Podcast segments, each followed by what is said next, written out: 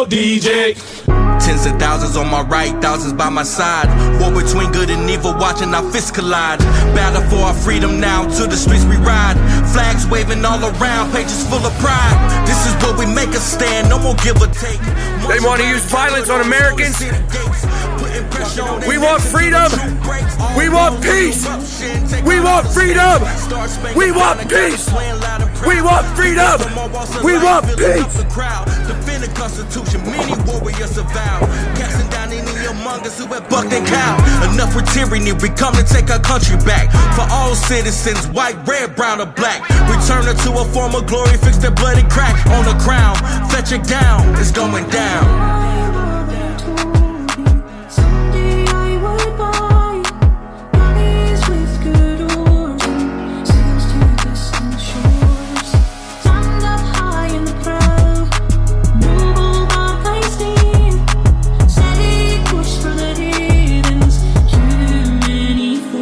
Timmer. My mama told me, yeah, she warned me that this day would come. I'm like my father, go to combat with the blazing guns. I survived that, then I came back to the place I'm from to face off all these haters and the battle in the place I love. You can't break me down, I'm indivisible. You still see my raps if I was invisible. That pepper spray tastes like chicken.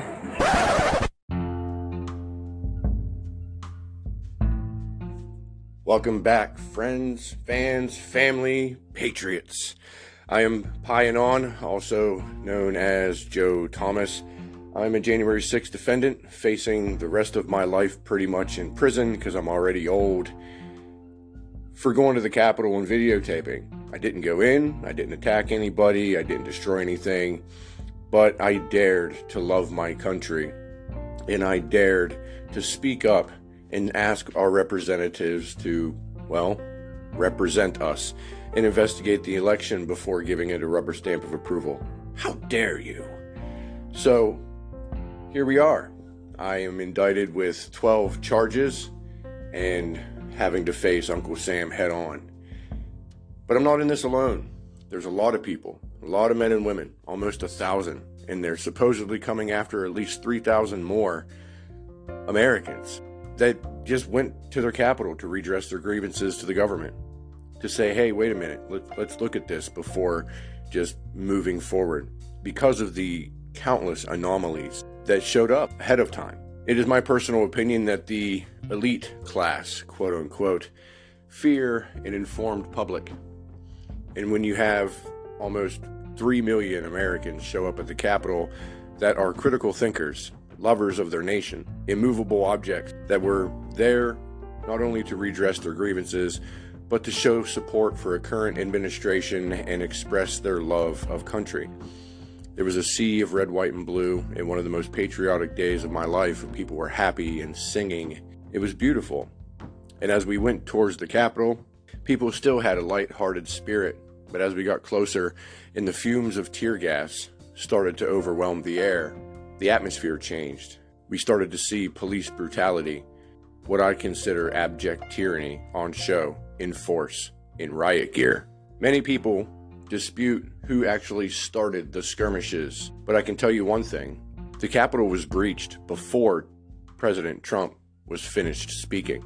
A majority of the people stayed for his speech and then marched or walked towards the Capitol, not knowing what had already transpired there because cell phone data was turned off. People weren't able to get phone calls, text messages. A lot of the data was shut down. Saturation of bandwidth must have been through the roof. And then what we saw transpire there was egregious on both sides. We saw agent provocateurs, professional agitators in the crowd, instigating violence. We saw patriots standing up against that violence. And we also saw patriots got caught up in the emotion of the day and did things they probably shouldn't have. Nothing as atrocious as watching BLM and Antifa burn down our country, but definitely without couth. We saw police brutality in ways that I never thought that I could experience here on American soil. I witnessed Capitol Police tear gas an elderly woman and a young child who I can only assume was her granddaughter. They were standing there singing and praying. I saw them throwing crowd suppression uh, munitions into the crowd, hornet's nests and concussion grenades. I saw them hitting people with nightsticks and riot shields. Hitting someone in the head with a nightstick, baton, is lethal force. Everyone there was unarmed. I saw people getting hit simply because they walked r- by the police line. A man walking away from the line of police gets cracked in the side of the head. For what? I got hit for just walking past. I was walking by videotaping and then I just got hit with a nightstick and I turned around and became pretty nasty at that point. I used words that I don't want to repeat because my mother might be listening. And despite whenever I was emotionally charged because of getting assaulted, I was preaching no violence. I was preaching peace, trying to tell those in the crowd that were instigating violence and trying to agitate people that that's not why we're here. Tried to follow the mantra that is conducive to the constitutional process. Because that's what we believe in. We're Americans. Our Constitution is the foundational document to our nation. It describes the power of we the people and the powers of the government. It determines who and what and how things can be done. Today, we're going to speak with a lady that has been thrown into this movement. She did not go to the Capitol. She fell in love with a man that she got to meet for three months, and then he was arrested by the FBI and thrown into prison to be beaten, tortured, starved. The list of tragedies that they have to suffer and endure every single day is disgusting. It keeps me up at night to know that American citizens without trial are being held as political prisoners in our nation. But instead of walking away from relationship that she just started and then the guy gets raided by the feds, she decided to stand up for her man and to speak up, to speak out, get involved, go to the front lines herself, try to affect change. She has helped out numerous numerous families and defendants that are involved because of January 6th. Her name is Kelly Wilde, and I'm telling you now, she is a force to be reckoned with. She definitely lives by her last name, always has a smile on her face, but ready to go fight for her man at, a, at the drop of a hat. Enjoy the conversation with Kelly. I promise it'll be a wild time.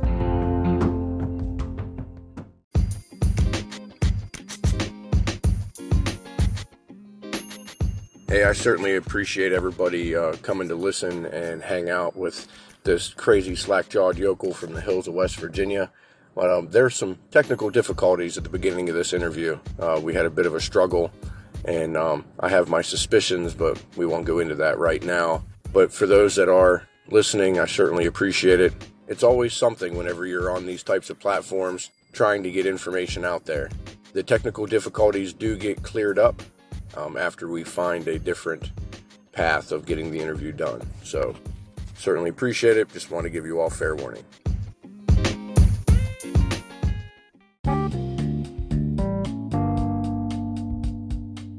Want to give a warm welcome to Miss Kelly Wilde.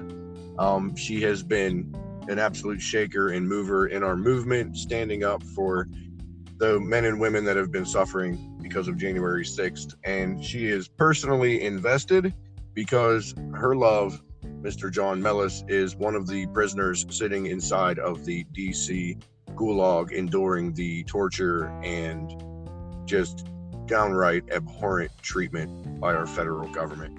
How you doing there, Kelly? Thanks for coming on. Hey, Pion. Thanks for having me. The amazing intro.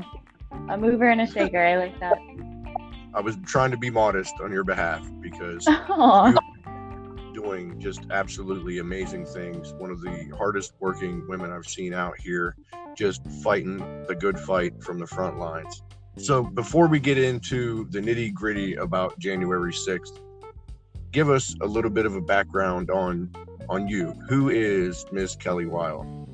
Yeah. Um, just an average person. I love this country. I, you know, explore around it. I enjoy politics.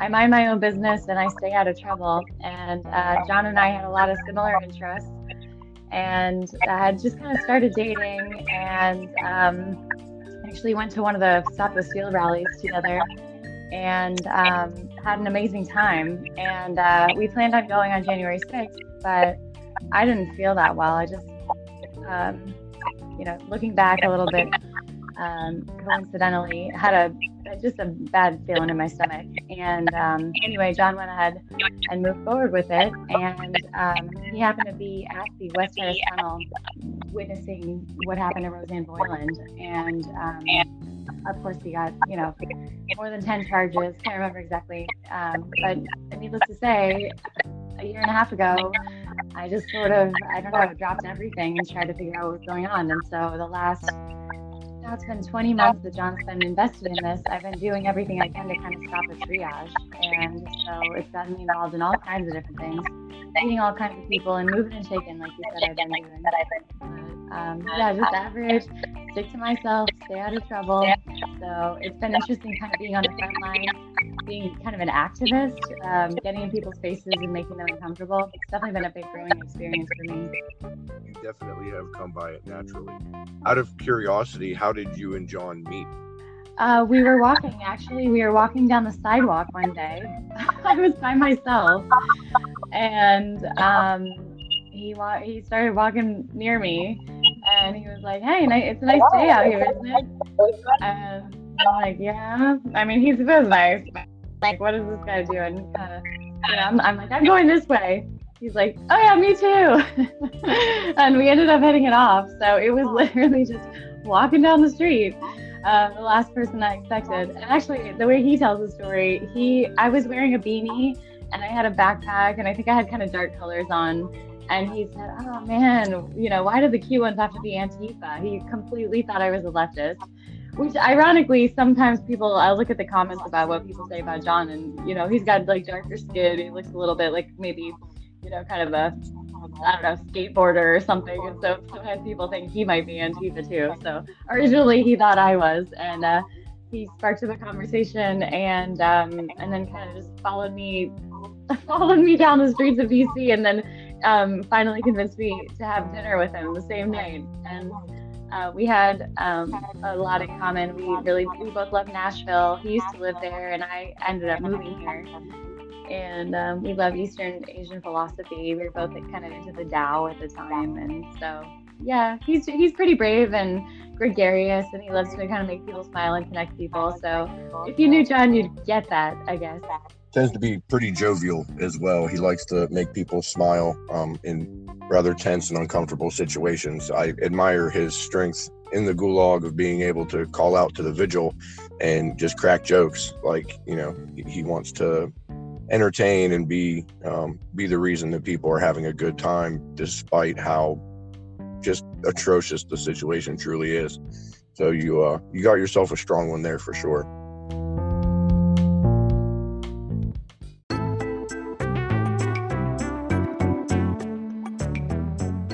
We had a lot of trouble to get this interview even started. Kept getting kicked and disconnected time and time again. And then we had problems with feedback and the echoing. So we had to find another route to help make this interview happen. And I uh, have my suspicions as to why the technical difficulties took place. I don't want to dig into this or speculate too much, but something tells me that the feds need to get better bandwidth. So thank you for putting up with the technical difficulties up to this point. Let's move on with the rest of the interview.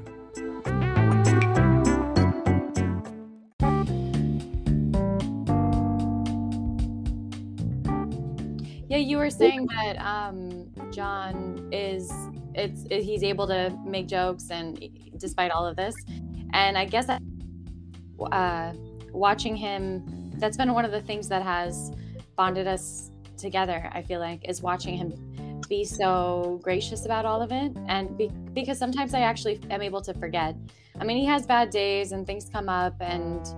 Um, and we get through it, but for the most part, he is just so even keel and sometimes i just think oh he's away at boys you know boy scout camp or something because he hides it so well I can certainly appreciate his his strength and, like you said, his grace in this because of how bad it is, and you know he he does it with a smile and has just the epitome of American resolve to be able to handle that, and you know just like every relationship, they all have uh, their own struggles and hardships. And I have to commend um, you both for being able to make your relationship last as it has. Because if I understand correctly, you were only together for like two or three months before he was arrested, right? yes, which makes it all the more unbelievable. But I, yeah, I, I think it's just some kind of weird, intertwined fate that we had to go through this together because, yeah, it would. It, it doesn't make rational sense. Well, I'm, it's truly a, a trial of love tested by fire. And so, if you guys get through this, you'll be able to get through anything. And that is truly amazing. So, God bless you both on that on that regard. Well, it was, let's see, uh, up until two Fridays ago, it had been almost, I mean, more than a year and a half, and I hadn't even seen his face. So, I mean, I don't know what he looks like. I don't know what he smells like. I ha- don't know what he feels like. I ha- I haven't been touched. He hasn't been touched. You know, he's he's basically become like this 15 minute jukebox that you know before uh, the phones changed over last week. We I have a pretty low key job, which is how I'm able to do so much for him and for everyone else. But um, we would just do our 15 minute phone calls. Well, then we had the visit in the jail when they opened up visitation finally after basically two years. And we got to i mean we had to have a mask over our faces and we had to sit six feet apart and it was really stupid but we did get to hug at the end and we even got to have like a quick kiss in there and you know i got to like feel his hair and i'm like oh my god he's a person again. So it actually almost made it harder because i had been so used to this just being like so two-dimensional i guess um, whenever you heard that they were able to finally get visitation due to uh, Congressman Troy Nehls's visit to the jail, what was that like? How did you feel knowing that you you would have the possibility of being able to see him for the first time in in almost two years? yeah it was it was crazy everyone was a buzz and everyone's trying to figure out how to get there and you know um, i live now in tennessee so uh, I I mean I have a job too I have to be at my office for but you know we like stopped everything and um, actually I booked a plane ticket to come in and leave on the same day. So I've never done that before but it was worth the 450 bucks just to be there for him for an hour. And uh, yeah I had no idea. I had no idea what to expect. And I've actually never even been inside of a jail before as crazy as that sounds but um, it was exciting. I, I wasn't expecting the roller coaster at the end though, because I was thinking, oh, we would feel so good and it would help us get through the next period of time or whatever. But I actually ended up coming off of a of a high and just crashing, just be like being so low. Because like I said, it just like reawakened the the reminder that he's he's a real person and he's in there. And I mean, the conditions are are so atrocious; they're hard to believe. And um, luckily, some of these men, I mean, all of these men are brave and strong and good. That's one of been one of the best blessings about this. Um, we're, we're blessed with beautiful people here, even though they've been so you know villainized or whatever. But um, but anyway, they're brave enough to cause a ruckus where vulnerable populations or people that wouldn't know how to speak up for themselves, you know, haven't been able to rectify these wrongs. But these guys are loud and they've got connections, and we come in big numbers, so we're causing a scene. And so these videos are sneaking out uh, from these discovery laptops of the conditions in there that are like, okay, they've been saying it, they've been yelling it, they've been writing in grievances, but now see for your own eyes what it looks like. And the one, the ones that um, I'm really referring to are the ones that Brandon Fellows snuck out a while ago. But just like a week ago, John got one out that he's trying to get over to Troy office of the water that comes out of that faucet, which is legitimately completely brown. That's the water that they're expected to drink. And I don't know if you remember uh, Bart Shively's story, who is a heroic, you know, U.S. Marine who got cancer from Camp Lejeune from, you know, the U.S. government. But um, he he had just undergone his first chemo treatment, which I've never gone through, but apparently is hellacious.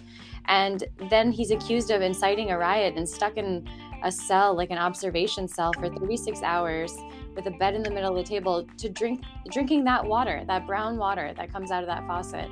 I mean, not checked on for 36 hours. And I remember hearing him on the vigil one night breaking down crying saying you know i treat my dog better than this and and that's kind of that's kind of real i mean most people treat their dogs better than the men are being treated in there We had an honor of speaking with uh, Bart Shively. And, um, kind of reminder for my audience, he was the uh, January 6th patriot that got cancer from the um, tainted water from Camp Lejeune, um, and then had to suffer lack of medical care inside of the DC gulag. he was being denied treatment from the va and his whole story that he told on cowboy logic about how the, the administrator at the va said he was uh, they don't treat insurrectionists and i mean the only reason that he actually got care was because there was one guard that was very kind that insisted that he wasn't going to take him back until bart did get care it's a harrowing story they treat him like absolute shit and they've been doing this to everybody every single one of these men It's truly heart wrenching, and it's because of loud and bold patriots like yourself that, that are able to, you know, move that goalpost to bring awareness to what it is that they're going through because the media is absolutely silent. And if it wasn't for folks like you and Mickey and Randy and Mel and uh, Nicole, et cetera, like the list is long, but if it wasn't for them, then nobody would know what's going on uh, to the men inside. And women too. There, there's women involved. I always say men, but that's kind of a general term. I always say men Um, too. Yeah, there's a couple ladies in there holding it down. I mean, so interestingly enough, um, in terms of timeliness, this week it seems like the world is on fire about Roseanne Boyland, and so we're getting a lot more people that are maybe a little bit closer to mainstream that are talking about Roseanne. And so all of us that have been shouting about it for two years are, you know, in disbelief that this is shocking, revelatory information for these people. We're like, we've been yelling about it for two years. No one is listening. But so finally things are catching on. And maybe that's the news cycle. I've never been the news before. And now all of us are the news. So we're witnessing it firsthand. But um, finally, people are starting to say that something happened with Roseanne and, and that her death needs to be investigated. But up until I'd say, you know, two or three months ago, even Donald Trump was saying that only um, Ashli Babbitt had been killed that day. And um, anyway, yeah, I think we've been yelling and yelling, and we're hoping that people finally start to listen. But I mean, vi- video evidence is irrefutable, and uh, that's what's nice about you know where we're at. The more we can find it and kind of get it out there, the more it can go viral. It's irrefutable evidence of Roseanne Boyland being beaten to death by uh, Capitol Police Officer Lila Morris. She actually broke the nightstick over Roseanne Boyland's head while she laid on the ground unconscious. And her own family has, has said numerous times that she did not die of a drug overdose like they try to uh, smear her with on the media. So we are very happy to see that that is finally starting to come out, and hopefully, uh, true justice can prevail, and we can finally bring some some peace and solace to her family, and bring some honor and grace back to her death because it was just absolutely disgusting uh, what had happened to her. I agree completely. And also honor back to the names of the men who were around there trying to render aid to her. Where the Capitol and Metro Police that were at the tunnel of that, uh, you know, the, the mouth of that tunnel, were treating them like, you know, they were they were they were vicious, they were savage, they were relentless in their attacks. People were stuck, people were trying to get out, and there were men that were outside that were trying to help people get out. And while those men were trying to render CPR, you know, and help the people that were stuck at the bottom of the tunnel, the police were still beating them. And so, I mean, this new 4K video that came out from Nick Searcy's, you know, documentary crew is is kind of revolutionizing this story because I mean, the reason why we're all wanting all this, you know, give us the 14,000 hours or whatever hiding video evidence is there is because the only thing that we have are Metro Police body cam and it's shaky, it's pixelated, it has a horrible angle. You can't see what's going on. You cannot tell what's going on. It looks like pure chaos. I mean, imagine in a subway if you had a camera on your chest and you were walking, it would look like an insane, chaotic scene. But the second that you can get back and look into the scene with a 4K camera, you can really see what's going on. So, I mean, and like Ronald McAbee, for example, story is on my mind because of this footage was standing i mean he's a retired sheriff's deputy so he's former law enforcement. He has actually uh, received awards for valor for saving someone's life at in when, while he was a correctional officer in georgia. So he knows how to uh, render life-saving aid. And I mean, he was in the area being thanked by police officers multiple times. He says, I'm trying to help you. The cop says, I know. The cop even says, Thanks, man. I appreciate you. Thank you. Multiple times. I mean, because the crowd was pissed because the crowd was getting attacked for no reason. So they started to get mad. And McAbee is in there, um, this, you know, trying to get them to stop hitting Roseanne. The second they get Roseanne out of that area, the protesters are the ones that have to rip Roseanne from out, out from under Lila Morris, who's whacking her with a blunt object in the head on top of her in a full rage, by the way. You can see when Lila Morris comes to, she goes still. She goes from raging to totally still and shocked. Her body language is very, very loud. But anyway, Ronald um, turns around, tries to give CPR, like whips out this medical bag and gives her chest compressions, and they're still beating him. You know, later he brings her back to the tunnel. They're still hitting him when he's trying to say, please relax. This woman, you know, this woman needs an ambulance because they couldn't get her back. I mean, and they're calling him they're calling him a terrorist. Like his his judge literally said you and the other terrorists and denied his bond twice. Prosecutors played the body cam footage only with no sound, so you cannot hear her friend Justin Winchell yelling, "Please help! Please stop! You're hurting her! You're suffocating her! She's gonna die!" and all this stuff. You know, like it was definitely a very perilous scene. So and the more we look at the body cam footage, I know that most of the American people have seen cherry picked, you know, quick like Dominic Pezzola smashed a window, and that's what the only thing anybody knows. Or the part about Roseanne where my boyfriend John is, they crop everything with Roseanne and they just show people kind of just like you know, like moving forward toward this line of police. But when you see what the Capitol Police did, I've been watching these. I hate watching these videos, but I watch them a lot because I'm trying to make you know explainer videos for people and whatever. And capitol police are just like you know sh- like a woman will just be walking and they'll just shove her. She'll sh- and then she'll eat shit and hit her face on a barricade. And people are like what's your problem dude? What's your problem? You know we're standing here. Why are you doing this to us? And you know people were getting hit in the face with rubber bullets and you know their moms and their wives and their whatever kids were getting attacked. So there was horrible violence that was perpetrated by police that day. One of the first bits of police brutality that I had witnessed.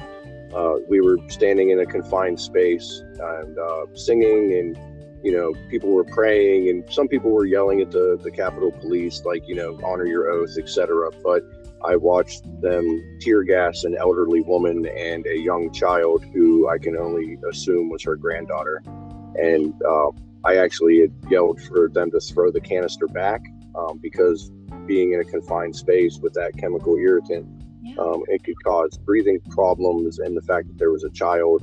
Um, and at that point, my my rhetoric became rather inflamed, and I started to yell at them like, "How how could you do this? They're unarmed Americans, you know, et cetera, et cetera." Um, exactly.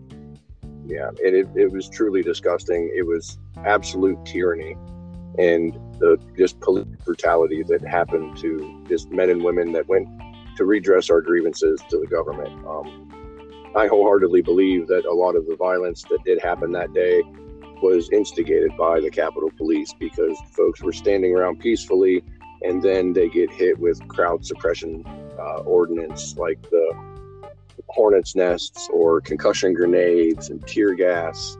And then they start their nightstick batons and start shoving people with riot shields etc and so Absolutely. And by the way, you can be attacked by a police officer and then you will be accused of the assault. We've seen this too many times.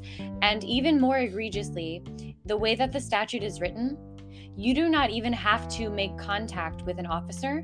If you're holding something in your hand and you yell at an officer, you will be convicted of assault of an officer with a deadly weapon. Okay. This is the case like with Thomas Webster, for example. Thomas Webster is another one that should make everyone furious. He's a U.S. Marine. He was in the NYPD in like the Bronx or Harlem or something for 20 years, not one civilian complaint. He has respiratory problems responding to 9 11. He's a heroic father, he's a good guy he was there at the Capitol just to be there, like all of us. Everybody just wanted to be there and show up. Okay. He got, he saw what you saw, like, you know, somebody got assaulted or whatever. And he got, then he got, he got whacked in the head by a cop. And so he turns around and he has a flagpole in his hand and he yells at the cop. And the prosecution was not in disagreement. The prose- prosecution did actually agree that Thomas Webster did not actually touch the officer. And even Judge Mehta said, I, I understand you just didn't want to get hit in the head again. And the fact that he was wearing a uh, he had a stab proof vest that had expired in 2008. And uh, he said if it was in the summer, he wouldn't have worn it. But he thought, okay, I've been to other rallies. I've seen these people attack. You know, I've seen Antifa attack people. Police do nothing. You know, they're bleeding, whatever. It's cold. I'm just going to put it on.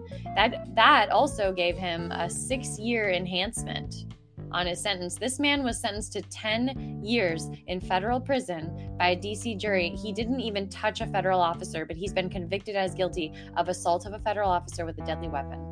Like this is what this this is what an assault looks like in DC. You get assaulted and then you get convicted for it. It's crazy. And a year ago I never would have known it because like I said, I've never been in a jail, I've never been in trouble. And most of us are the same. Most of us are like you know good people that don't mess around like that. But now we're witnessing the the abject corruption. And What yeah guys tried to respond. Let me put a little bit of perspective into this for my audience. When BLM and Antifa were burning down our country for seven months straight in the time that they call the Summer of Love, um, they were using Molotov cocktails and burning cop cars, killing police, assaulting, and, and just causing absolute mayhem across our entire nation. The harshest sentence that was put out to any of them that were arrested was a uh, a gentleman that went into a shop and burned it down with the owner inside, and he's seen on video spreading an accelerant across the shop before lighting it on fire, and he says, "Screw this place, we're gonna burn this bitch down." When he went in front of the court, they gave him ten years. That was the, the largest sentence out of any of them that were arrested. Most of the judges said, oh, well, they were just letting off steam. And there were politicians screaming with megaphones from the corners, trying to get people to help raise bail money and get those that were picked up by the police out. And they were all let off with just a slap on the wrist. So his sentence is equal to a man that burnt down a shop with the owner inside with complete disregard for for humanity. and probably a scumbag that didn't serve you know 30 years of his life protecting our country in the most honorable and elite fashion like Oh, Just down. And actually, because of all this, I, I try to get to know people's stories because I've been helping with the Gateway Pundit articles. Um, because people are wanting, starting to finally want to speak up. And so I started to research also what happened in the inaugural protest when Donald Trump was inaugurated. So back in 2015, Antifa had a whole plan, and actually Project Veritas um, released some footage about their their you know meetings about how they were going to throw acid at Trump supporters, and they were throwing bricks at cops, and they were lighting things on fire, and they were they actually did have real signs like the things that they accuse us of. They had signs that said no peaceful transfer of power and like down with democracy. And I mean, they're insane. But all of those cases, actually, every single one um, got dismissed except for one. And this fellow um, hit a cop in the head uh, with a with a brick, and he ended up having to serve four uh, months in prison in Florida. But not not a single one of them had any time in pretrial, yeah, you know, pretrial detention, and um, which these guys have obviously been in there for like two years at this point. And I also believe that uh, prosecutors were forbidden from using the words black bloc or discussing what they're wearing that day which is like the big you know they love to discuss what these guys are wearing. If you were wearing anything to protect yourself against this kind of violence from the left then you're getting you know enhancements that are going to keep you in jail for another six years. And not a single case has been dropped. All these guys are getting convicted. The doj has like a 99.9% or whatever it's like a 99.5% conviction rate on these i mean so no nothing is getting dropped they're getting prosecuted to the fullest extent reason they have such a large success rate, quote unquote, with their uh, convictions is because they push a majority of the cases into plea deals. They just put down the full weight of the federal government on the shoulders of these folks that really just want to, you know, live their lives and raise their families. They have no inclination to do any sort of criminality, uh, but and they just want the pain to stop. And then whenever they do have a patriot that finally says, you know what, I'm not accepting your plea. I'm going to take this to court.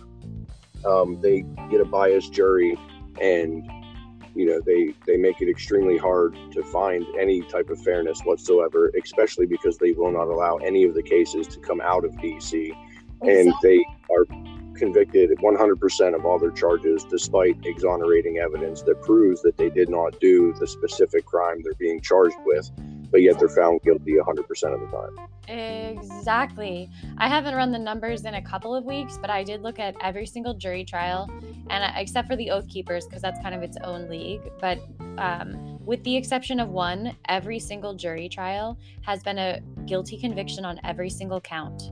The only one was this girl, and apparently she was like a groyper, and she was like a cool internet, you know, like young 20 year old. And they believed that maybe she was lying about stealing Nancy Pelosi's laptop because she said she did and there was no evidence.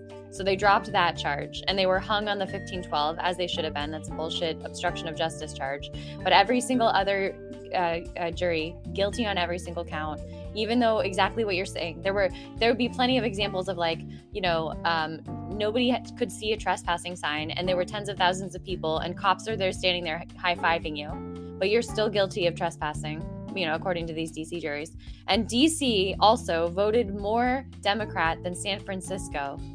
And it's it's clearly partisan, so you're right. I mean, either you get either you take a plea deal or you sit in pretrial detention in solitary confinement, drinking brown water, not seeing your family, eating soy products, and not going outside for two years where you have no income, um, you know, and all the other issues that come with it, you know, or you take a plea, or you go to a jury, uh, you know, that convicts you on all counts and you get sentenced to more. so, yeah, these pleas are being taken under duress. No question. Oh, absolutely. And coercion, and not to mention the fact that um, you know every change of venue motion that has been put forth has been denied, and despite the lawyers uh, quoting case case law that states that you know there's numerous reasons why they should take the case out of DC, and one of which is uh, even Supreme Court uh, precedent, Supreme Court rulings uh, that state that no victims can be on the uh, in the jury pool, and every person in DC is considered a victim because of January 6th. The National Guard shut down the city, caged off the area. They all have people that um, work within the government or work for the government themselves, uh, have some sort of federal uh, involvement with the federal government, and therefore, you know, it shows conflict of interest and it shows that they are all victims of the aftermath of this and the constant news uh, coverage and you know especially like the sham jan 6 committee uh, bullshit that they were putting out. Um, everybody in that city feels victimized by january 6th whether you you know no matter how you think of it good bad indifferent uh, whether you think everybody there was an insurrectionist or you think it was a protest gone wrong uh, you were still um, you know victimized by it because of how the city reacted how the federal government reacted shutting down their lives and shutting down streets and making it so that folks work, etc. And uh, you know, they but they're still bringing in those folks to be on the juries, and obviously they're going to be biased. And whenever the judge asks them, "Can you overlook your bias and think fairly?" they're out of pressure are going to answer yes. So, having an agenda. I mean, ulterior motive. Yes, of course I can. Meanwhile, they've got a BLM sticker on their car and they're flipping off the defendants when they leave the courtroom.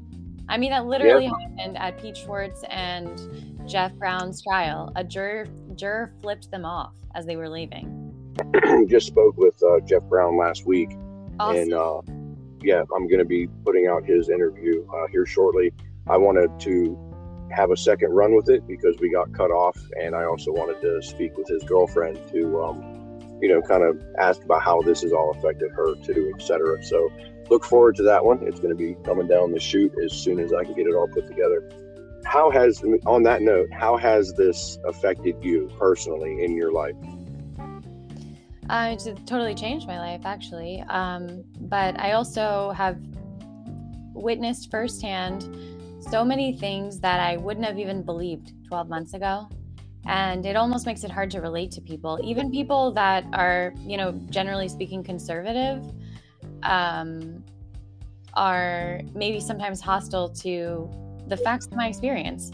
I've seen it, I've lived it, I know it's true. I'm not making it up. It's not like a rumor mill. I mean, I go to court, I read the motions, I hear every day, you know, just reports from John, like what's going on, who's doing this, what happened, the, you know, and um, so I know, I know, um, I know some things now that I just, I, it's like I've seen things I can't unsee, you know, and um, I mean, it's given me a, a great passion for maybe rectifying some wrongs that I'm seeing in the you know the jails or the, prison system and and maybe even the courts but um, yeah I, I mean i feel like i've grown up a lot. I have a lot more wisdom about how the world works. And i think one thing conservatives or like mainstream conservatives think um, is that the criminal justice system is working because maybe we don't really interact with it that much. And the reality is that it's the complete opposite of that. Things are very very bad I have a girlfriend of mine who is like really on the left, and um, I was just telling her about what I'm going through, and um, she's uh, she's black, she's from the south, she does diversity, equity, and inclusion training, if you can believe it. And she said, Kelly, we've been telling you guys this, you know, for like decades. And finally, I'm like, all right, well, let's unite. You know, we it's like this we the people thing. It's funny because the left is so convinced that maybe we're like these evil insurrectionists that are I don't know, gonna hurt them or something. But we're like, hey, actually, we agree with a lot of your talking points. And so we need to join up because together we could be an indomitable force. So, I mean, I would say that has been the biggest change. My, my worldview, my worldview has totally changed.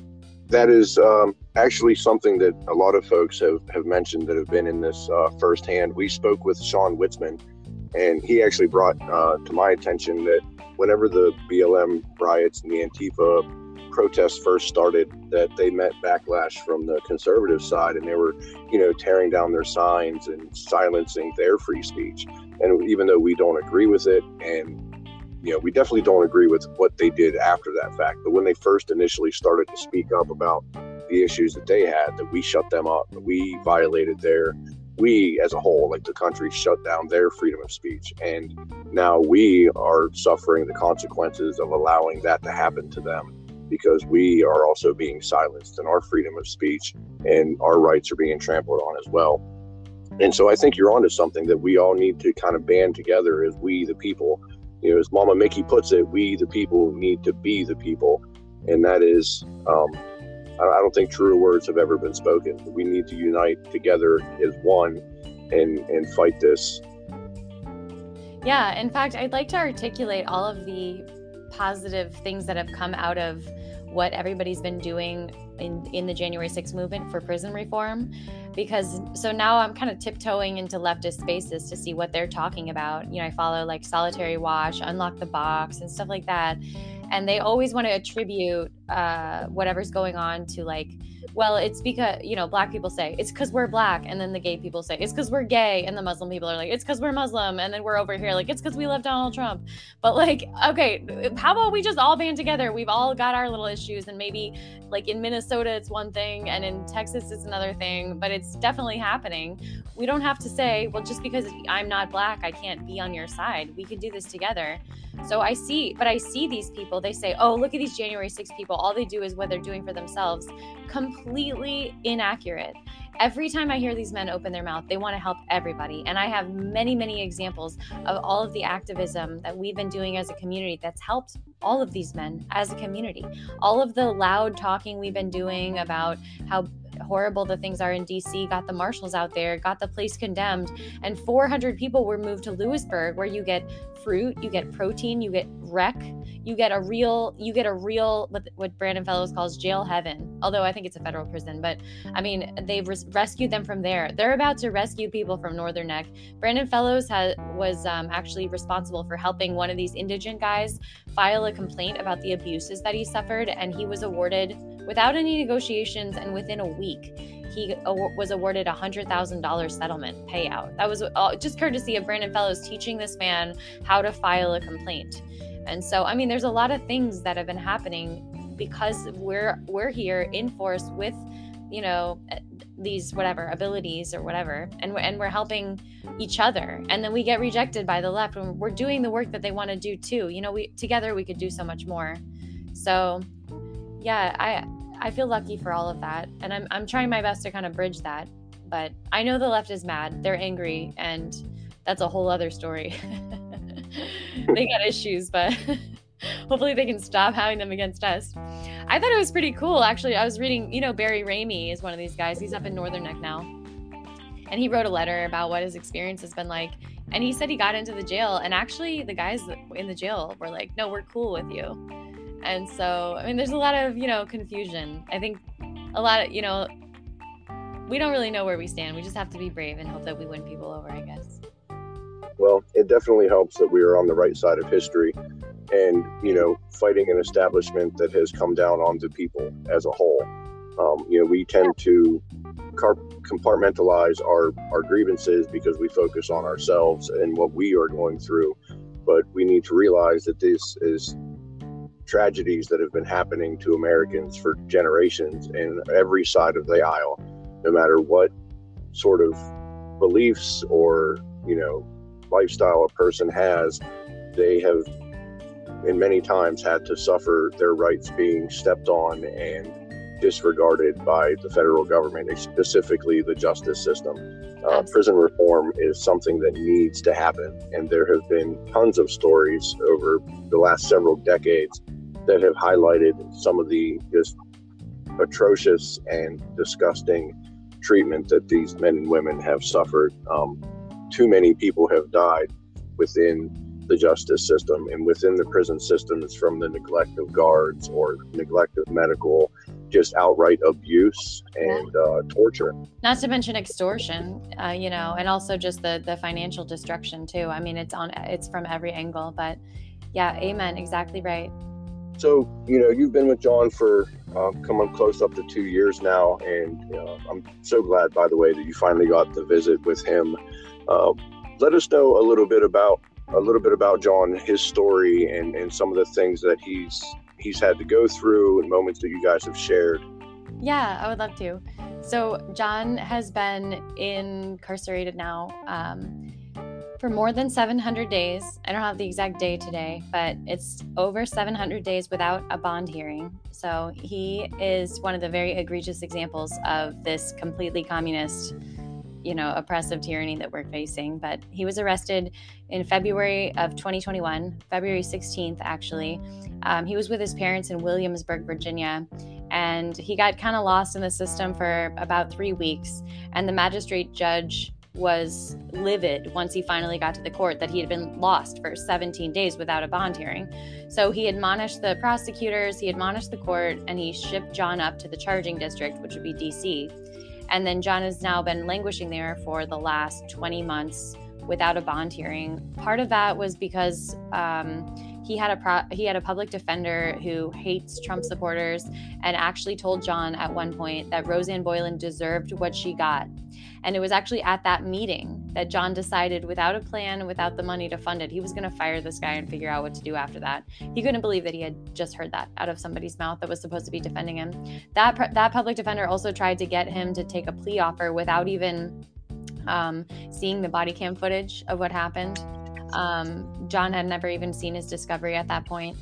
And um, they had also miscalculated a lot of things on his, they had falsely accused him of things on his record, which is actually kind of, um, uh, it's happened to other men too. So I don't know why the prosecutors just ramp up their their criminal histories to I don't know why they won't take it off. Needless to say, he fired him and he wrote a letter to the Gateway Pundit that was published by Cara Castronuova. And that was actually just an outpouring of support that um, donations came in and he was able to afford a private lawyer. Um, and so last December, the bond motion was filed. And we had Judge Emmet Sullivan, who John had great respect for, but John has this sort of tendency to be like really hopelessly, uh, you know, optimistic. And so Sullivan was retiring, and Sullivan is the same judge that called Ronald McAbee a terrorist.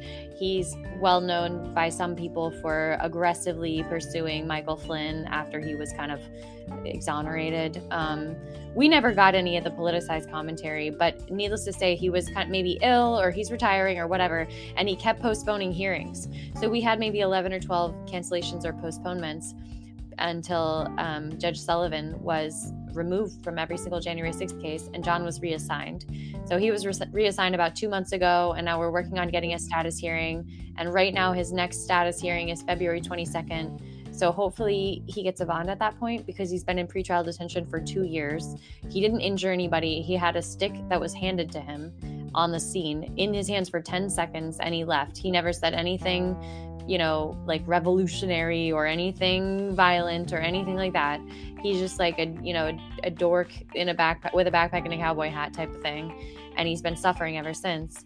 But to make it all even worse, um, he was arrested in February and then in May, his father died.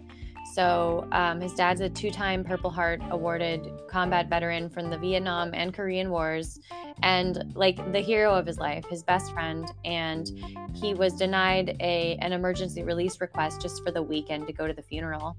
And now it's been, you know, the the one year anniversary since his dad's death has passed, and he hasn't been able to, you know, see anybody's face or anything like that. But like I said, he's been really he's been keeping his head up and the best thing um, that's happened to him has been helping other guys get money. So um, get money well fundraise. So he helps them write a letter. He helps it get published and he's helped you know over a dozen men. That's kind of how i get involved. Um, and uh, so that keeps him really busy. And then i mean he's just a giver and he's a lover. And uh, he, he loves Christmas. So this is the second Christmas now in a row that he's started a fundraiser that he publicized on Gateway Pundit. Last year it raised $15,000 and this year it raised $21,000. All of that money was donated to general population inmates. Um, they have a program called Angel Tree, but it was for like local DC families, so they have a good Christmas. So for anybody that tries to say that these are horrible men, they're racist, and they hate you know, everybody besides themselves. I mean, John is just one walking example. And there are many that are in there that are fantastic, you know, amazing, productive, kind hearted, big hearted, strong, good men in there. So, um, yep. So, John's just a day at a time. That's where we're at.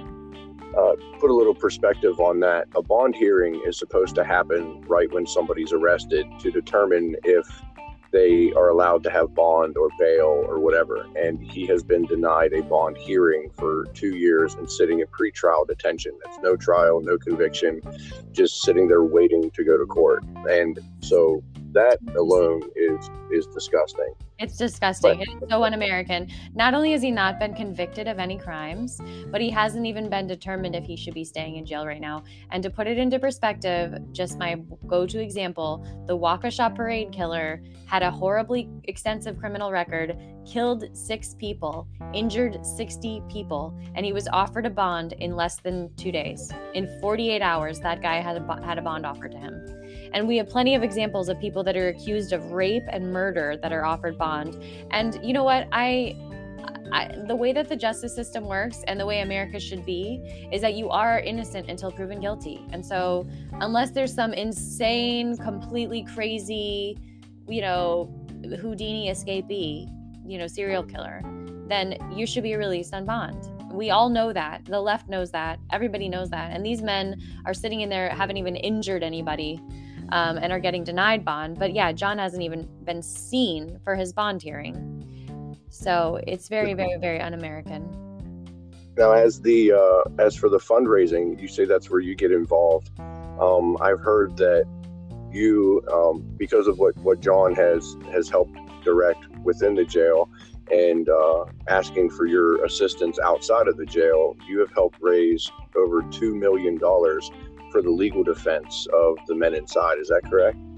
Yeah, I tag team with Cara because Cara's done a lot of it, and I kind of just have been riding on her coattails because, like I said, I'm I'm just a regular person, and I just got kind of looped in. But yes, so and it's actually there's not a lot of good news in this whole experience. It's just been kind of slogging through the mud for all this time, but the payoff that comes with putting out a good story for them, telling their side, and then seeing what happens for them financially. Just like the relief that comes to their family. I have gotten several, I've gotten more than will sustain me through this. Phone calls from people that say i got a notice from the bank my house was going to go in foreclosure or their car was going to get repossessed or their kids didn't they didn't know how they were going to pay the lunch bill next month or it, things like this that are really affecting these people because their main breadwinner has been taken out of the workforce and is now costing them $500 a month or whatever just to survive. So all you know all the donations that come in not only help with legal defense but literally feeding people. So that that is that's something i spend a lot of time on actually because it's so fulfilling. So yeah and then and then i also by virtue get to know people's stories and their cases really well and it's become this really new kind of like obsessive fashion, fascination with watching how these prosecutors are lying how they um, you know how the judges are responding and kind of just like the it's it's definitely a drama. Um, so everyone is a soap opera in some kind of way but yeah these letters getting published have changed people's lives and i've been blessed enough to be able to kind of be a facilitator there. I'm going to be sitting front row in the box office with an unlimited supply of popcorn because it it has truly been um, just an absolute roller coaster of emotions and I mean I, we can't believe uh, how just how broken the system that we all thought we can trust yeah. truly is. And it's um, you know when when the day comes that these are highlighted and the truth comes out and you know like i said there, there's going to be movies made um, about each and every one of these men and women that are suffering under the persecution of the doj um, simply for their political beliefs. Um, it's it's going to be amazing to see. And so I, I can't wait until the day when truth is able to fly free and the american people and people worldwide really can can truly see what has happened um, I just hope that it can be soon because it is just absolutely heart wrenching to see these men and women suffer any longer. Because, like you said, innocent until proven guilty, um, unfortunately, is dead in our nation right now. Yeah. I feel good about John. I mean, when we talk, I know he's going to be okay. We're going to get through this and no one's going to get hurt. But there are people in there, you know, they've got maybe small or infant children who are without their dad for all this time and maybe their dad will always have lifelong guilt because whatever they've you know have to go through but there are also men that are you know valiant heroic men that are so important to us as americans who have real issues with PTSD that they've acquired because of the dirty work that our country has had them do, that are being stuck in a box that maybe don't have support, that are going crazy. And I I don't know, you know, how much it takes or or if you can come back after you're broken, but I I worry for some of them that they'll break. And so, I mean, that's, I agree. I hope it's soon. I hope it's soon. It's almost like the longer that it's been, and at this point, it's like, all right, already, come on. But, you know, the longer that it goes on, it's like the more undeniable and egregious it is. But at a certain point, it's like, okay, we've, you've made your point. You know, we've moved on. Nobody's hurt. Let us go. But everybody's story, you're right, is, I mean, it, a movie could be made because every single story has just like, unbelievable elements, uh, you know, suspense, horror, all of it. It's crazy. Right. It's full of laughs and tears. And I, I look forward to the day when the lawsuits are going to be glorious because they they definitely need to right what's going on in our country to fix this broken system. But more directly, more immediately, they need to be compensated for the true torture that they've had to suffer. And you brought up a good point um, with like their children. For every person that has been arrested, and we're coming up close to a thousand now, they have created for each arrest, they have created an additional handful of victims, their families, their children specifically, and you know, the wives, the mothers, the husbands, the brothers.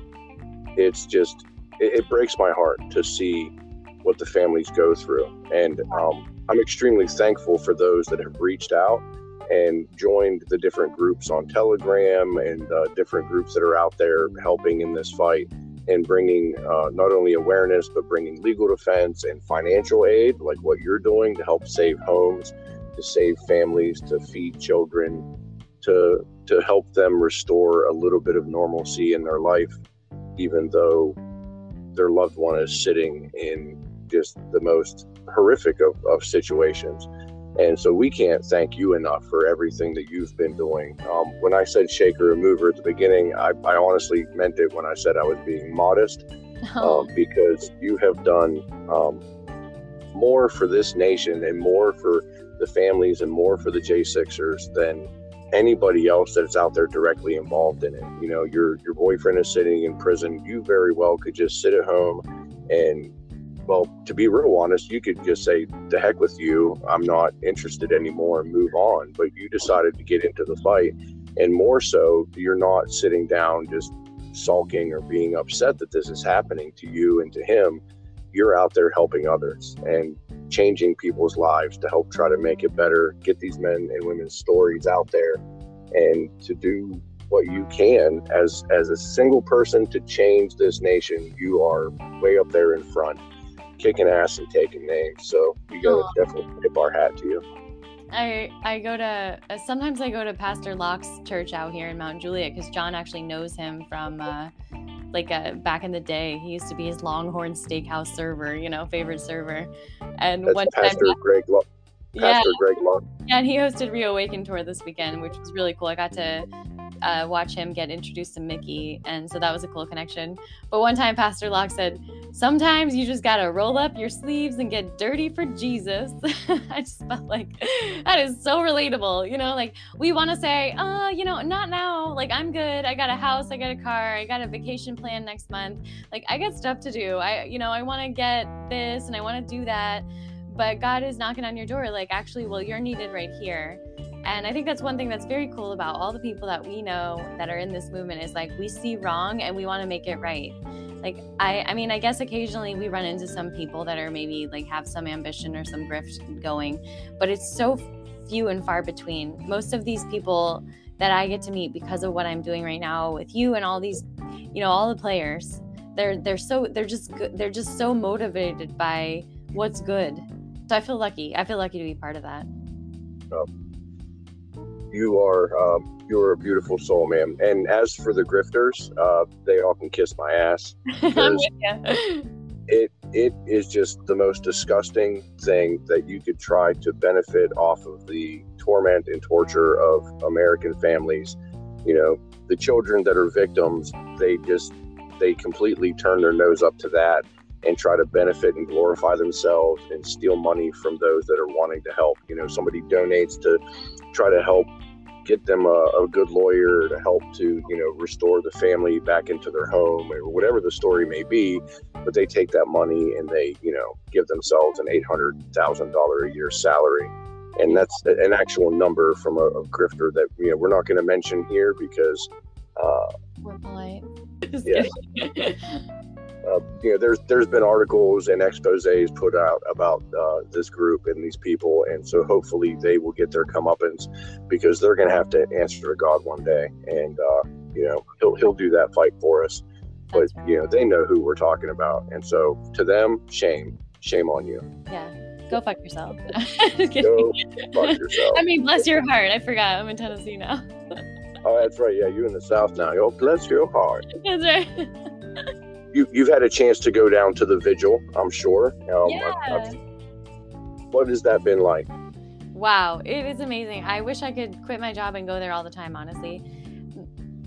Although I will say that we have attracted some trolls, and it's some low, low vibrational energy, and um, you know it wants to suck us down, and they're nasty, and they're they're kind of like demons, and so that is a little bit of a damper, and we're trying to figure out how to, you know, mute them. But other than that, um, I mean, I grew up in DC, but I don't know. There's just this cloud of darkness upon it. You just get there and you just want to leave. Like your skin crawls. The courtroom is your skin crawls. It's an evil place. It's a dark place. But that little corner that they've subsequently named hashtag Freedom Corner is just this beautiful little space of of light. And uh, I remember, so I got to spend a week there. I took a week off. I spent every day there and we had tambourines and we had music and we danced and we sang and we waved flags and we're all different kinds of people and you know just this motley crew of, of people that just that just love the truth and they love the light and we just want to be there just present for these men that we know are suffering and um, yeah it's just a it's just a beautiful safe place. And so i mean not only that but now i'm home. I'm back in tennessee and i can log on because of these amazing live streamers a phenomenon that i only knew existed because of this. Now i'm into this whole idea. They're getting the truth out uh, you know unadulterated. But i mean it's this community where we can all gather. We have uh, people that log on every night and we're in the chat and we're you know listening in to see how these guys are doing. They get to say their piece we get to learn you know what's happening we get to laugh with them and i don't know if you've ever seen any of the nights where they've um, happened upon what they call what did bobby call it one night uh, grandma's funky lemonade um, I think maybe there was like some spoiled juice that got into somebody's room somewhere, and they get goofy and they tell us how they celebrate Christmas. And so it's the same thing. We laugh, we cry, but we're there with them. And um, it's a really special place. Uh, General Flynn has called, Donald Trump has called, um, I think Marjorie Taylor Greene has called. We've had family members visit, lawyers visit. Um, and the content that we're creating, this documentation of the experiences that they go through every day is i mean this is going to be the book that we look back on to say what were these political prisoners going through um, what was the torture like what was every day like. Yeah it, it's a it's a special place. And and micki is a very strong woman to be doing it every day because they're 12 hour days. She's in court all day long. She does interviews when she's taking breaks. And then they set up in the vigil and they stay there till 9:45 every night drive back to their place like 45 minutes away. You know she's fighting haters all over the place. And even on that corner she comes she's, she's so strong. So yeah I, I definitely encourage anybody to, to log in and participate because you know sometimes i can't take it and i can't log in but when i do come back and i hear what they're talking about i mean last night i was on and they're doing a new thing where they're going through the the abuses. So sean mchugh was on talking about his experience how he got really set up you know getting abused by the, these guards. And i mean it, it'll it'll make your jaw drop. It's amazing. Yeah, and uh, the live streamers, you know, they have been doing a wonderful job, and um, I, I log in as much as I possibly can. Um, for my audience, they know that uh, on my website, singforfreedom.us, uh, they can actually log into the live streams and watch uh, via Freedom Express Media because of David Valentine, um, and, and watch the vigil um, as it happens every single night. And uh, you know, it, it's truly a blessing. And the the chat that is in there is just positive and patriotic and you know nation loving and they're all just giving words of love and hope and encouragement to the, the men inside and to be able to hear the firsthand accounts from the men themselves um, you know every, every single day of what they're going through. Um, it's, it's truly heartwarming and moving. And uh, you mentioned christmas. I'm sure you heard the the men singing silent night correct yeah because you know I do the Sing for Freedom campaign uh, to stand in solidarity with the men that are that sing the anthem every night from inside, which they do at the vigil um, every single night as well uh, to sing with them. But I had a, a lady, a J6er, who is out here on the outside. Uh, she wished to remain anonymous, but she wanted to try to show a little Christmas spirit and had asked me to reach out to them and asked if we could put it under the banner of Sing for Freedom to have them sing Oh Holy Night. And uh, you know talk to them and um, I actually um, I asked Mel to kind of give me a hand with that because she has a, a direct line with some of the guys inside uh, which I don't have because of me being a J6er there's no way that I'm gonna get um, access to that. But through Mel uh, we talked to them and asked if they would do it and they were like uh, no hell no. We're not doing that. We, we don't know this song. Like Oh Holy Night that's tough. like what are we a boys choir? A men's Right. choir? And so they ended up settling on uh, Silent Night, which that's funny. um, whenever they did that, before they sang, they actually told the story about in during World War II when um, they called a ceasefire and the Germans and Americans sang Silent Night together and actually exchanged gifts. And of course, after that was over and the ceasefire ended, they they went back to fighting. But it was just a moment where there was just true Christmas spirit and and peace on earth for that that brief moment. and it's a truly beautiful history of that song. But they sang it, and the people that it has moved and inspired. Um, I still get told, you know, get hear stories about it and get told about how amazing that was that they were able to do that to show that little bit of Christmas joy, even though they are locked up inside. That's and awesome. um, whenever I had the chance of, of speaking to some of the guys inside, I was speaking. Um, I was speaking with Shane Jenkins, and uh, he started to relay the story of Silent Night to me about how they were asked to do it, and I laughed, and I was like, "Yeah," because people got upset about it at first, and I was like, "Well, if anybody's mad, then they can just be mad at me because that's my fault." Um, I'm the one that was asking you guys to do it, and he, you know, he just laughed. He was like, "That's all you, man." I was like, "Yeah, we're." So a couple of the guys were pretty, you know, uh, annoyed by that, but they ended up doing it because they saw the effect that it had. Um, there was one of the gentlemen was on Cowboy Logic with Don and Donna, and uh, the other gentlemen were in the background practicing. And the person that was speaking with Don and Donna was one of those hardliners that was like, "Screw that, I'm not doing it." And one of the ladies in the audience wanted to speak with him, and she spoke with him and asked if uh, if he could sing the anthem. And so she he started to do that, and then was like, actually, you know what? They're they're practicing this, and they brought the guys that were practicing Silent Night over and to sing to her, and she just started bawling her eyes out and was crying. And um, the Donna Donna said, you know, I wish my dad was here to hear this because he's like a, a choir director, college, whatever. Wow. I know they're good. Every night they practice with the anthem. they they ended up being able to um, sing for for Don's dad as well, and that's when he relayed the story of World War II to them. He's like, I don't know if you guys realize what this is, but you know, it was truly beautiful, and it was just moving, and and it made him cry as well.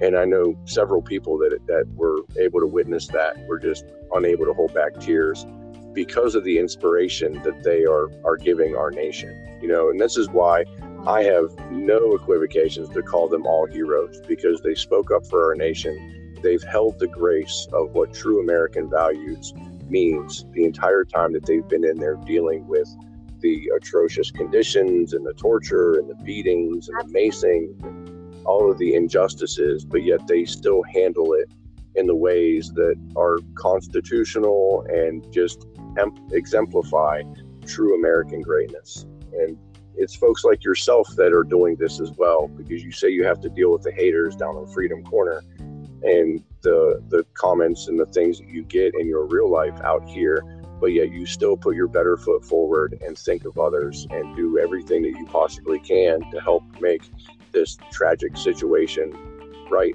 for our country again so thank you Yeah, I mean, it takes a village. We're all out there doing stuff.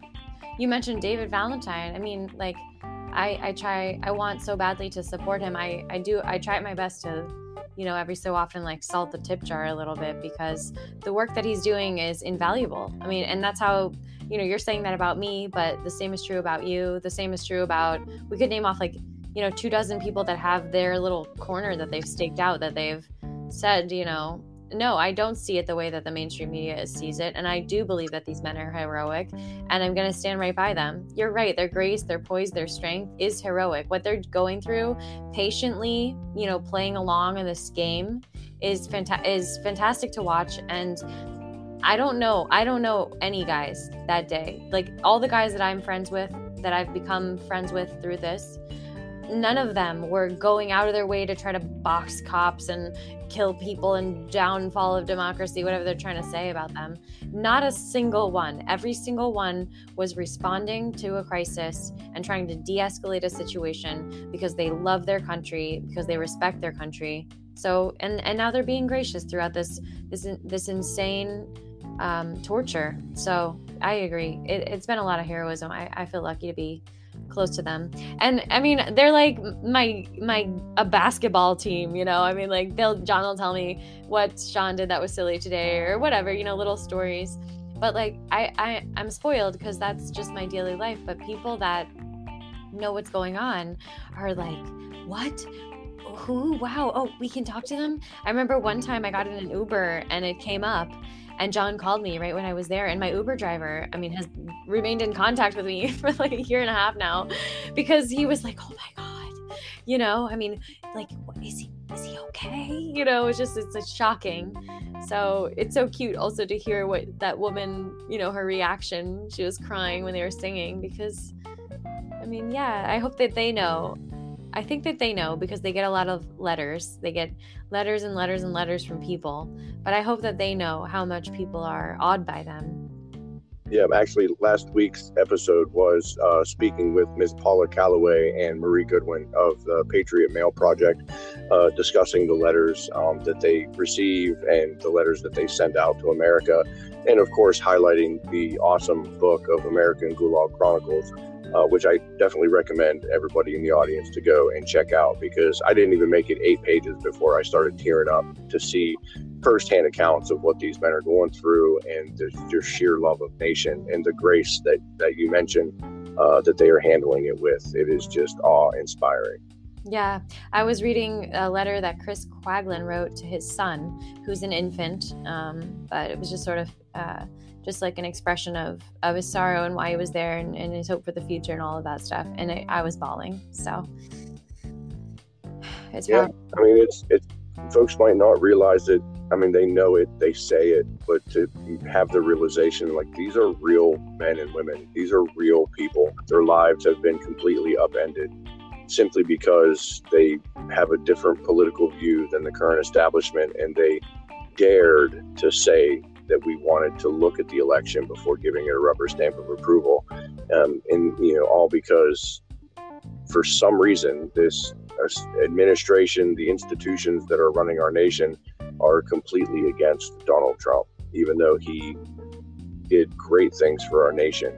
Um, you know, and as soon as the Brandon administration took over, gas prices, food prices, our supply chains, the economy shutting down, like Ugh. our country is being dismantled piece by piece by piece, and yet everybody is still saying like, "Oh, he's the best president ever." I, it makes me sick to my stomach. Like, no, and it's obvious that he's not. Um, but yet, for some reason, you know, the mainstream hates the orange man, but he did great things for our country. And you know, personally, myself, I didn't go to the Capitol for Trump. I spoke up because I love my nation. I swore an oath to the Constitution. I didn't do it for him. I did it for red, white, and blue. I did it for Old Glory. And I went and I spoke my piece and I tried to defend the defenseless. I gave aid to the wounded. I preached no violence the whole time I was there. But yet I'm facing 40 years in prison. And I just told them to stick their plea deal where the sun doesn't shine. Wow. And I'm taking it. I I can't put it into words. Like there's no way that I can wrap my head around the fact that people don't see just the actions that have been done to our nation under this new administration versus what Trump had been doing for our country and the in the greatness that we had. Like we were energy independent, unemployment was like non-existent, the education system started to be fixed. There's just so many great things that were being done, but yet people just want to focus on a Twitter account or some little talking point that the mainstream, mainstream propaganda media tries to shove down our throat to make him, uh, you know, to villainize him. And it's because of the great Americans that went to January 6th to speak up for our nation's in election integrity that we are in this fight. You know, if we don't have a safe election, we don't have a country. It's just outright tyranny, a dictatorship at that point.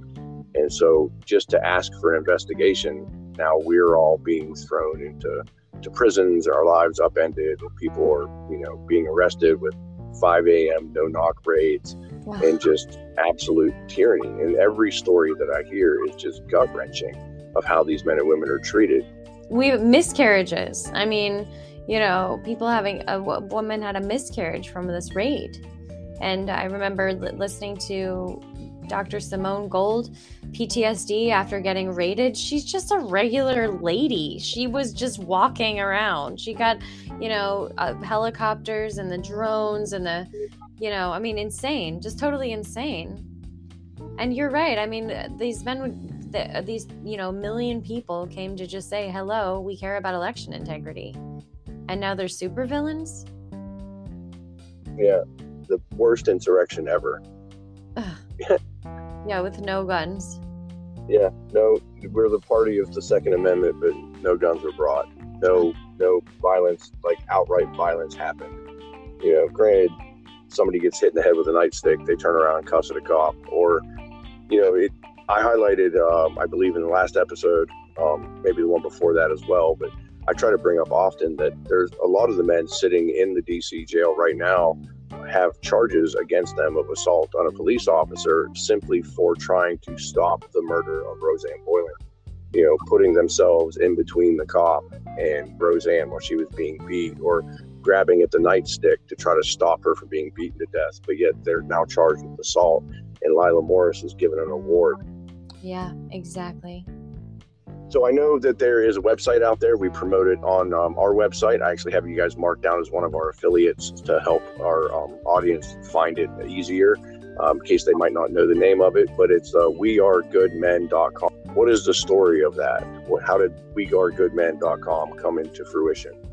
Yeah, John is the Oz of this. I just I just have hands and you know I'm just boots on the ground. But um, uh, we wanted a place where we could collect the stories of the men in their own words, as told by them. Um, and so wearegoodmen.com was available. And so we put, if I find or if I'm aware of an interview that any of the men in the DC jail or the Northern Neck and Lewisburg jails now have done, I'll try to put it on there. And so I know now there's a trove of interviews of J6ers on your site that I'm I can't wait to load onto ours. I missed some and there are a few people that have kind of their own little you know site brewing. So like you know jake lang's got his site he's he's got he can t- he can do it. But like there are a lot of guys that are kind of just orphans out there in the world. And so it's just kind of a place you can go to hear from the men in their own words because the guys were so tired of being smeared lied about you know slandered throughout local press national press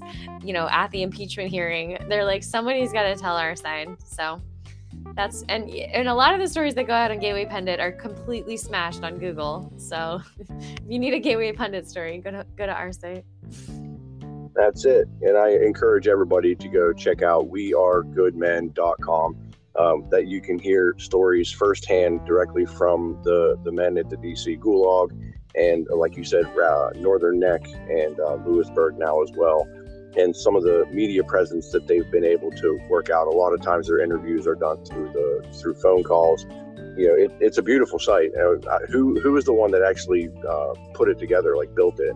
Oh, you like it? Aw, thanks. That was me. Good job. Yeah, kudos. Thanks. Very very well done. Aw, I revamped the Rosanne section because of all this new video that came out. And Luke Coffee, like all of his interviews have been fantastic. So those are on there. And then we have a couple of uh, what John calls calls featured patriots. So like, you know, some of the guys have zero people that are out in the world helping them, and maybe they're just too afraid to speak out. So they don't really have fundraising opportunities. So we put you know, we put a few people's fundraisers on there too to kind of like direct traffic that way. But I appreciate that. Yeah, thanks. I try to tell John what it looks like, you know, but he's in there like hoping it looks good. So I think he had a court date one day and he got to look at a computer. So I think he's seen it. I think he snuck a, a look somewhere, but Well, I can definitely tell you that you have put a lot of hard work and uh, due diligence into that site, and it, it works rather well, and it, it is very appealing to the eye. But I could not, um, whenever I have visited the website, the very first time I ended up almost pulling an all nighter and then having to go to work in the morning uh, because before I realized what time it was, because I was just absolutely sucked in and enthralled in everything that I was reading and seeing, and you know, with the interviews and all of that. right. And so, you know, kudos in, in all your hard work that you do. And I'm sure whenever John is able to, to sit down and kind of go through it, that he will be impressed in all the amazingness that you have put into there. So go check it out. Go check it out, folks. We are goodmen.com. And you can hear, like I said, directly from them, their stories, their testimonies, as well as to be able to lend a helping hand to see their fundraiser. Is there anything that you would like to share with the American people on how they can help? Uh, first of all, being familiar with what's going on and trying to talk to people about it, I think would help us build some bridges just within our communities. So just listen to what's happening, just have awareness about it if you catch a story. And then our biggest push is for some congressional oversight, some investigations. And so, if you have the opportunity, maybe you are politically involved and you go to a luncheon and you see a congressman, or you are up at night and you want to write an email or a letter or make a phone call. Um, we want investigations, um, specifically like my agenda would be John's agenda, um, and about a dozen of the guys in the DC jail would be an investigation into the death of Rosanne Boyland. But also, really, we want oversight into the court proceedings, and we want to know why we're not getting change of venue granted. So, um, you know, maybe just any any um, you know little ping you can um, write to your representative or pick a representative of one of the men that are in there to say we need attention to this so those are mm-hmm. those are probably the best action items that I can say for people. But even just awareness and talking about things, if you get a receptive audience, I mean, you'll really awaken them to what's going on. Even people on the right that love that watch Steve Bannon's War Room, like even those people still don't even know a lot of what's going on. So don't be shy about educating yourself on what's happening here because this is affecting millions of us and it could it could keep trickling down. I feel like, you know, I I didn't get to talk about this, but the prosecutor made up three lies about me in the courtrooms so that the FBI could investigate me. And i'm i was just uh, john's third party custodian. I was proposed as the place he would stay when he was released if he was ever going to be released on bond. And the prosecutor asked for an extension of two and a half months to do a criminal investigation into me. I'm an innocent civilian and i don't even know what's illegal and illegal anymore in terms of like if I posted a, a pro Donald Trump, you know, if I post something about Ashli Babbitt, she's on the domestic terrorist, you know, info sheet. I don't know if you guys saw that, that was leaked from the FBI and I talk about Ashli Babbitt all the time. Am I then somehow guilty of some kind of seditious, you know, ideology or something? I have no idea. But they're criminalizing, you know, political dissent. And so we need to know what's going on and be aware of the fact that these are fabricated charges that are just meant to squash, you know, opponents. And we could be next. So yeah, just wisen up, guys. That's it. You know, they went after those that came to January 6th first, but this is just the tip of the iceberg. When they're done ruining all of our lives, then they're going to be coming after their next group that doesn't agree with something. I mean, look what the Department of Homeland Security and the DOJ did to the parents that went to uh, school board meetings to speak up for their children, to prevent them from being indoctrinated with uh, CRT training or the um, the transgender um, ideology of them, you know, forcing sexuality onto our children that, you know, shouldn't even know the definition of the word yet, but yet they're they're you know being exposed to debauchery. And when a parent went to a board school board meeting to speak up in defense of their child, they were labeled as domestic terrorists and arrested. You know, it is just scary what is happening. They're coming for all of us anybody that they see as political opposition. And that is one of the earmarks of a communist nation and dictatorships. Totalitarianism is leaching its way into our nation. And if we don't speak up, America, it is not going to be our America anymore. And it'll be too late. It's scary close. It's so scary close. I cannot thank you enough um, for the time that you have given and your honesty and your candor in all of this situation. And I cannot sing your praises enough because of everything that you have been doing. Is there anything else that you would like to share to the American people? Uh, anything we didn't cover, or is there anything that that you just want them to know? The the floor is yours. Gosh, I really appreciate that. I just feel like I'm any old, you know, human. And um, I know John feels the same way. He's almost embarrassed when people say, you know, oh, you're a hero. He's like, what? I'm just a ding dong. Like, I don't know how I got here. so, but that's what life is. Life is ordinary people doing the right thing, you know, stepping up. And I'm sure that we can look back at so many people that we find heroic from our past that we get inspired by who are just ordinary people and so many of our founding fathers young people. They had no real idea other than just this um, undeniable sense of of what's right and wrong.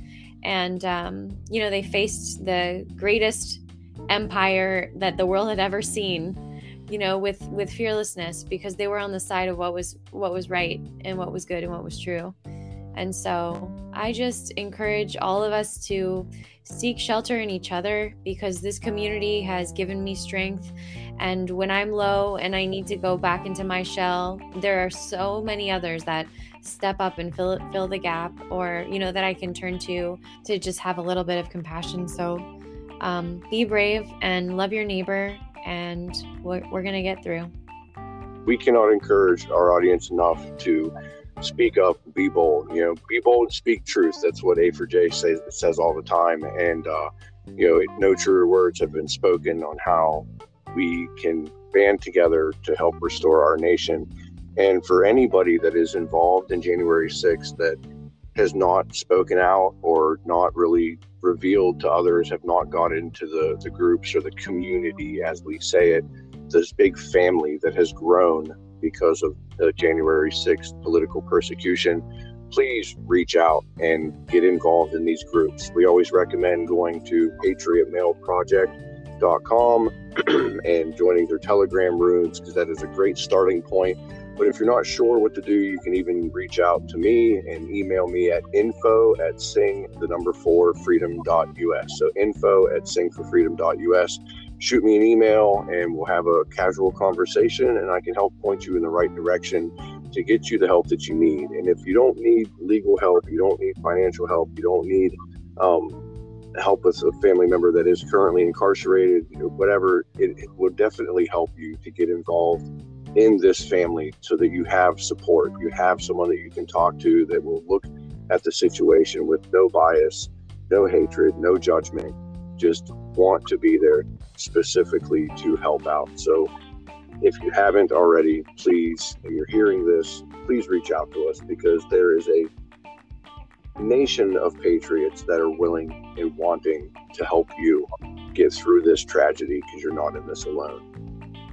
Kelly, I cannot thank you enough. Um, it has been a very informative and inquisitive conversation. Um, I look forward to having more in the future. Um, any updates that come along, please keep me in the loop. And uh, if there's any way that we can help or that I can help out, please do not hesitate to ask. Um, I'm always at your service. Aw, you're the man, Joe. This was great. I really appreciate it.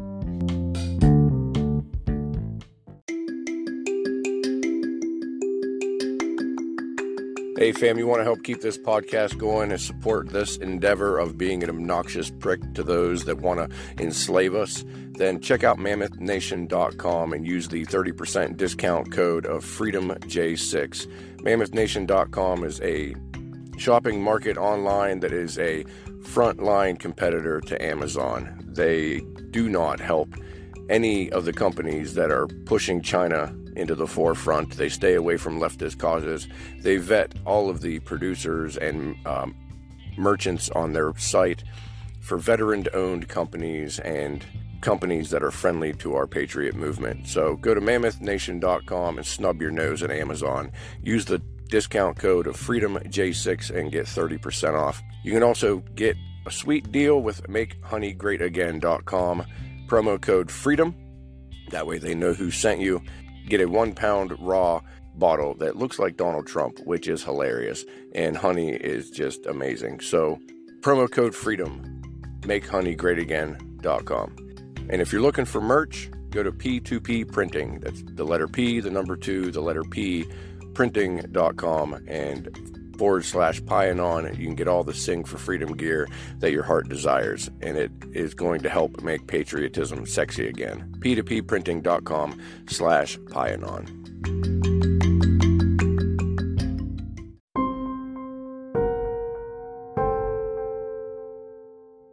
So you hear it here every week.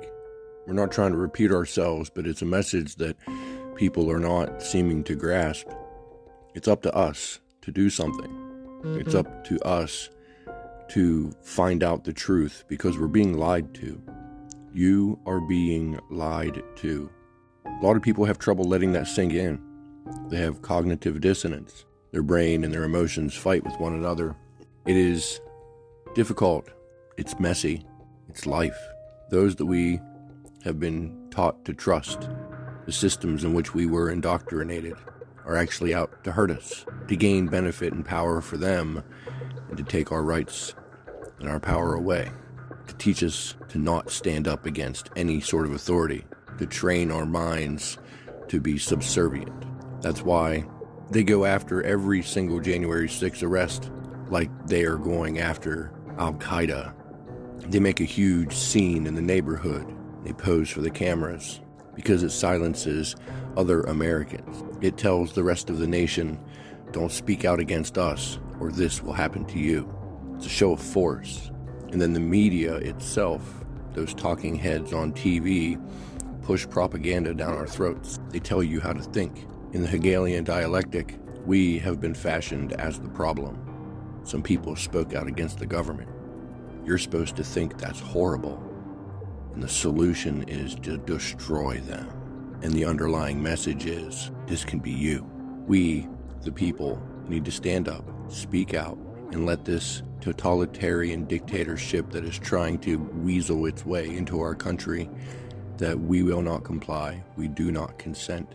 We need to unite, the left and the right, because we are Americans, and it's going to stay that way.